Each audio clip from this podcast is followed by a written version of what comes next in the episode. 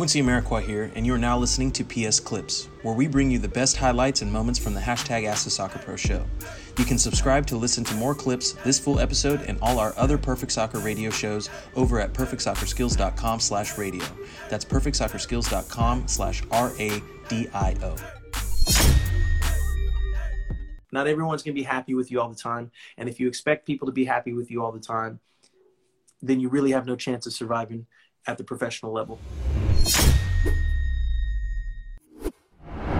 Uh, bro, you should do a FIFA League MLS with, with followers. Yeah. Uh, what I, I, honestly, I used to do um, MLS Fantasy, which was decent.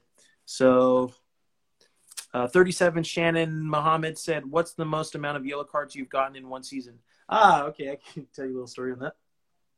Uh, my rookie season, 2009, um, uh, Frank Yallop would use me off the bench. So I'd come in like the last 15, 20 minutes of every single game. And my job was just to come in there and cause havoc, hold the ball in the corner, like kill time and win the game and stuff. So that was my job. So I went out there just dead focused on doing that. Like, hey, coach says this, boom, that's what I'm doing. And uh, in the first four appearances, I had a yellow card. So I had a yellow card in the first four appearances. And then I got uh, I forgot who let me know, but they said, "Hey, listen, when you if you get a fifth yellow, it's uh it's like a two hundred fifty dollar fine." And I heard that, and I was like, "Huh?" Didn't get another yellow. Brought it back in, you know, cheated, Ty cheated in. I've never heard of that before. In college, I don't think there's a yellow. There might be now, but at that time, I don't think you could just, you know, you just get yellows. What's the deal? Um, let's see, we got here. Okay, over on Instagram in the Instagram stories what is the best way to help someone who's new to the game? Oh, I'd already answered that. Sorry. Uh, uh, the one known as Anthony asked, "Have you ever experienced players or coaches who were negative towards you?" Yes, many, lots of them, most of them, at some different point or time. Not everyone's gonna be happy with you all the time, and if you expect people to be happy with you all the time, then you really have no chance of surviving at the professional level either on and off the field. And that's what we want to really talk about here the MSL mentality. Think of it like a renewable energy mental software, right? Our mental software takes negativity and hate and it recycles it into positive fuel and energy to move us forward. So we take the we take the digital poop that's out on the internet haters, trolls, the insecure people who have nothing better to do other than give you their negative energy. Think about that. They're giving you their negative energy, they're giving you their poop. And you look at that poop and you go like, wow, thank you.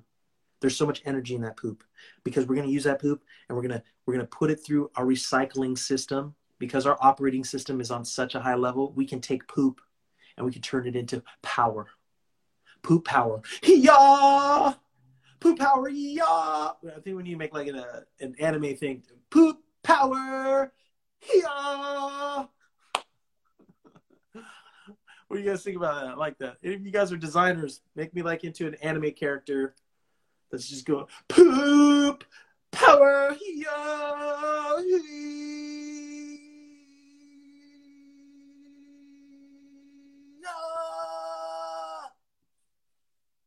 That's what I'm thinking. Yeah, I like that K20. I like that K23. We take poop and recycle that. It gives us it gives us strength. People over here just trying to like tear us down, but they don't realize tearing us down builds us up. It's like they're trying to they're like they're trying to tear us down, but what they don't realize is like they're, they're chopping down at like at like a wall, and then everything just keeps and they just it's almost like what was that Minecraft? They're just hitting, but they don't realize they're just digging themselves a hole, and they're just elevating us. And then eventually they're looking up at us and they don't know what's going on. They don't know what's happening. Oh, I like that one. Uh, at I N S T A L I X 13. Do you have any tips for improving goal kicks? Oh, here's another great story for you. Um, and allocates it because I tell it all the time, but uh, when I was in Chicago, Alec Kann, current goalkeeper for Atlanta United, my old roommate while I was in Chicago, um, big dude. I think he's like six four, something like that. And uh, Mike Magee challenged him to goal keep uh, goal kick off. And obviously, we're betting money, and I put my money on Alec because you know Mike. I don't know at the time can't Mike can't be more than like 135 pounds, 140 pounds, and Alec's got to be at least 215. And that was the day I learned that technique trumps power all day.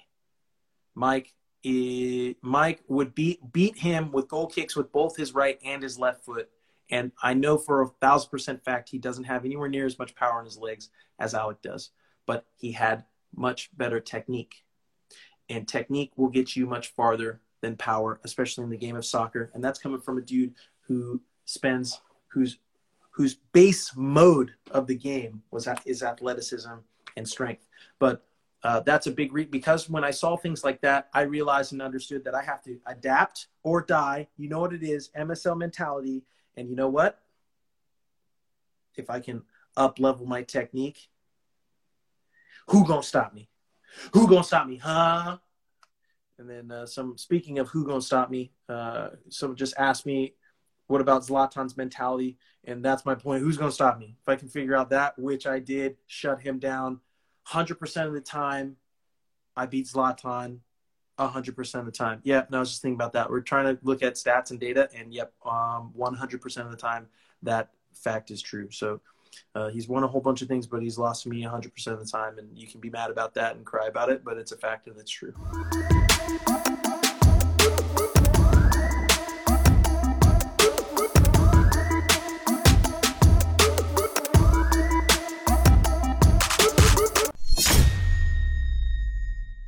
Quincy Amarikwa here, and thanks again for listening.